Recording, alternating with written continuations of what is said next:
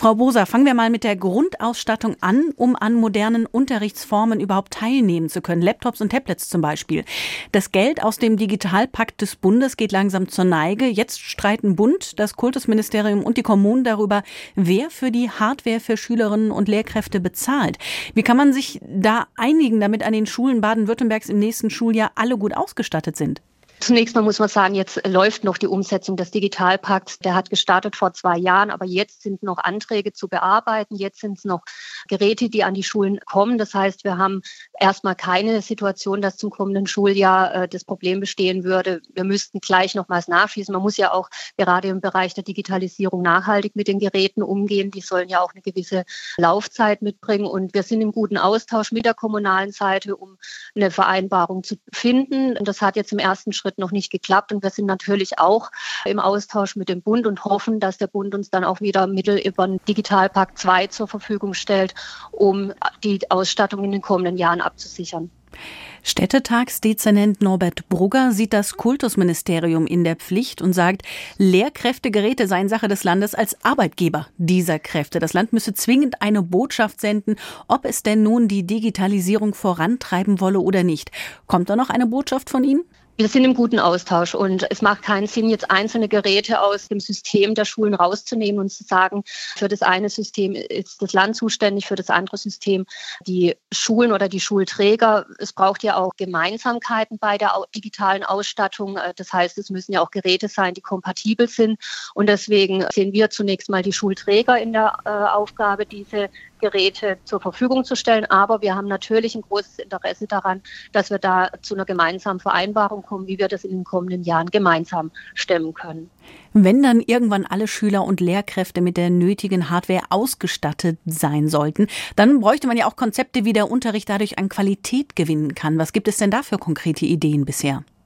Also es gibt jetzt schon äh, sehr viele Fortbildungen, die von unserem äh, Landesmedienzentrum oder auch von unserem Zentrum für Schulqualität den Lehrkräften zur Verfügung gestellt werden, wie pädagogische Konzepte aussehen können. Die werden sich auch unterscheiden, was jetzt die Altersstufen angeht. Die werden sich auch unterscheiden, was Fächer angeht. Und deswegen muss man da, wie im pädagogischen Bereich, immer äh, genau schauen, was ist passend für die Schülerinnen und Schüler. Und man kann sich jetzt schon an vielen Schulen anschauen, wie guter digitaler Unterricht gestaltet werden kann und auch da darauf setzen wir, dass wir äh, Beispiele zeigen, wie geht digitaler Unterricht und somit den Schulen Möglichkeiten geben, um ihre pädagogischen Konzepte auf den Weg zu bringen.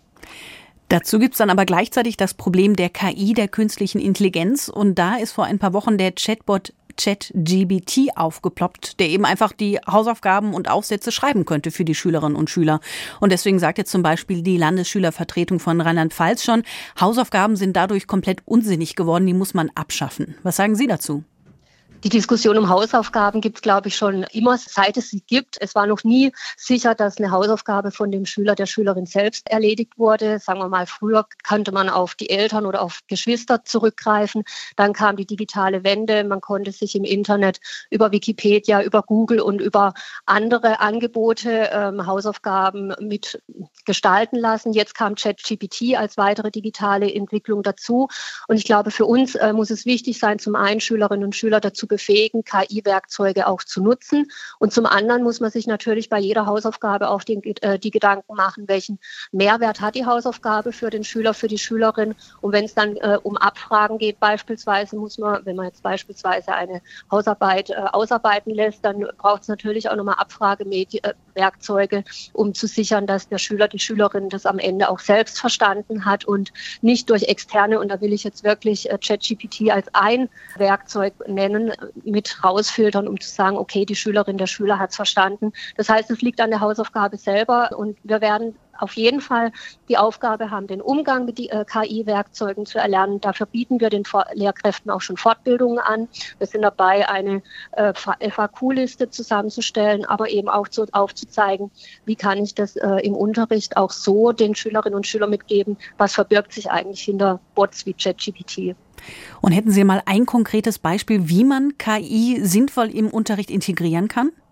Beispielsweise durch Lern-Apps, die sich individuell an die Lernenden anpassen, ähm, sodass sie nicht äh, standardisierte Fragen bekommen, sondern dass ähm, über ein digitales Medium äh, KI basiert dem Lernenden dann eben auch Fragen gestellt werden, die sich genau an seinen Lern äh, an seinen Lernrhythmus oder an seinen Lernfortschritt anpassen. Das sind Werkzeuge, die schon heute im Unterricht eingesetzt werden. Aber es geht natürlich auch darum, über KI zu lernen. Das heißt, was macht KI, wie funktioniert KI, damit Schülerinnen und Schüler am Ende digital souverän äh, in unserer Gesellschaft unterwegs sein können.